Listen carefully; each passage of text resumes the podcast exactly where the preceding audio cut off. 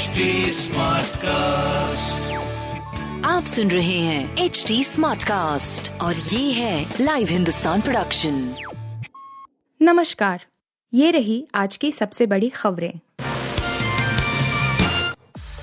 दक्षिण का मुश्किल रन 2024 की बिसात कप्तान नड्डा के लिए राह नहीं होगी आसान। साल 2020 में जगत प्रकाश नड्डा को भारतीय जनता पार्टी की अध्यक्ष के तौर पर पूरी तरह ज़िम्मेदारी मिल गई थी। जनवरी में उनके पद संभालने के कुछ महीनों बाद ही भाजपा को बड़ी सफलता मिली और पार्टी ने मध्य प्रदेश जैसे अहम राज्य की सत्ता में वापसी कर ली थी। अब मंगलवार को उनके कार्यकाल को विस्तार मिला है। जून 2024 तक वह पार्टी के अध्यक्ष बने रहेंगे। हालाँकि, इससे पहले 2023 में नौ राज्यों के विधानसभा और 2024 में लोकसभा चुनाव की बड़ी चुनौती उनके सामने बाकी है। भाजपा लंबे समय से दक्षिण भारतीय राज्यों में विस्तार के कोशिशों में लगी हुई है, लेकिन केवल कर्नाटक में ही उसे सफलता मिल सकी है। इस बार पार्टी तेलंगाना में भी खासी सक्रिय दिख रही है। अब कर्नाटक में सत्ता में बने रहना और तेलंगाना में जीत हासिल करना कठिन काम साबित हो सकता है। ऑस्ट्रेलिया में हिंदू मंदिरों पर हमले जारी, खालिस्तान समर्थकों ने लिखी भारत विरोधी बातें।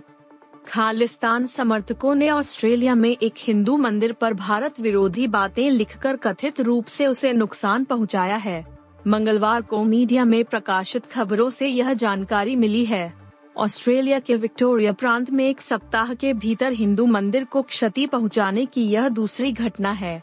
द ऑस्ट्रेलिया टुडे वेबसाइट की खबर के अनुसार, विक्टोरिया के कार रूम डांस में स्थित ऐतिहासिक श्री शिव विष्णु मंदिर को सोमवार को नुकसान पहुँचाया गया मंदिर को क्षति पहुँचाए जाने की यह बात उस वक्त सामने आई, जब तमिल हिंदू समुदाय के तीन दिन लंबे त्योहार थाई पोंगल पर दर्शन के लिए श्रद्धालु मंदिर पहुँचे।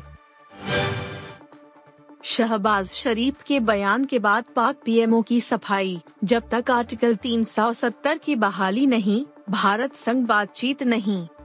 पाकिस्तान के प्रधानमंत्री शहबाज शरीफ ने प्रधानमंत्री नरेंद्र मोदी को बातचीत के लिए पहले संदेश भेजा और फिर चंद घंटों में ही अपनी बात से पलट गए। पाकिस्तानी पीएमओ से आया बयान दिखाता है कि उनकी विदेश नीति कितनी कमज़ोर है। देश का टॉप लीडर भी किस तरह सेना के दबाव में कार्य करता है?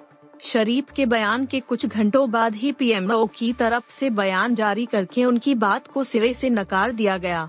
पीएमओ ने अपने बयान में कहा, प्रधानमंत्री की बातों का गलत मतलब निकाला गया है। उन्होंने स्पष्ट किया था कि भारत से तभी बातचीत हो सकती है जब 5 अगस्त 2019 को उठाया गया कदम वापस लिया जाए और जम्मू कश्मीर में आर्टिकल 370 और 35 ए बहाल किया जाए।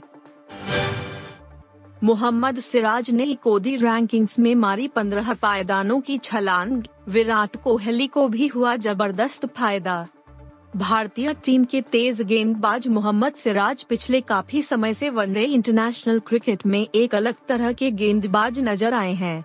वे पावर प्ले में सामने वाली टीमों के बल्लेबाजों को पवेलियन भेजने का काम कर रहे हैं, जबकि बीच के ओवरों के अलावा डेथ ओवर्स में भी वे विकेट निकाल रहे हैं।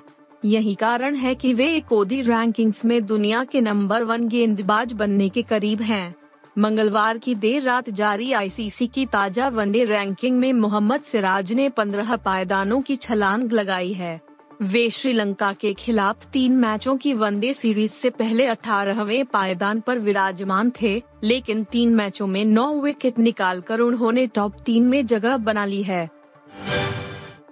आदि पुरुष 150 दिन बाद रिलीज़ होगी प्रभास कृति की आदि पुरुष, ओम राउत बोले राम कार्य करने के लिए। अभिनेता प्रभास प्रभास, सैफ अली खान, सैफ अली खान, सनी सिंह सनी सिंह और कृति सेनन, कृति सानोन स्टारर आदि पुरुष आदि पुरुष की नई रिलीज़ डेट सामने आ गई है। फ़िल्म की रिलीज़ को लेकर फैंस के बीच काफ़ी एक्साइटमेंट था और ऐसे में अब निर्देशक ओम रावत ओम रावत ने फ़िल्म की नई रिलीज़ डेट का ऐलान कर दिया है। फ़िल्म 150 दिनों के बाद सिनेमा घरों में दस्तक देगी। सोशल मीडिया पर फ़िल्म के निर्देशक के साथ ही साथ कास्ट ने एक पोस्टर शेयर किया है। इस पोस्टर पर लिखा है, श्री राम काज करीबे को आतुर इसके साथ ही पोस्टर में आगे बताया गया है कि फ़िल्म की रिलीज़ में 150 दिन बाकी हैं। फ़िल्म 16 जून 2023 को सिनेमा घरों में तीन डी में रिलीज़ होगी। बता दें कि पहले आदि पुरुष जनवरी 2023 में रिलीज़ होने वाली थी, लेकिन कुछ वजहों से ऐसा हो न सका। आप सुन रहे थे हिंदुस्तान का डेली न्यूज़ रैप, जो एच टी स्मार्टकास्ट की एक बीटा संस्करण का हिस्सा है। आप हमें फेसबुक ट्विटर और इंस्टाग्राम पे एट एच टी या podcasts@hindustantimes.com पर ईमेल के द्वारा सुझाव दे सकते हैं। आप सुन रहे हैं एच डी स्मार्ट कास्ट और ये था live Hindustan production H smart Smartcast.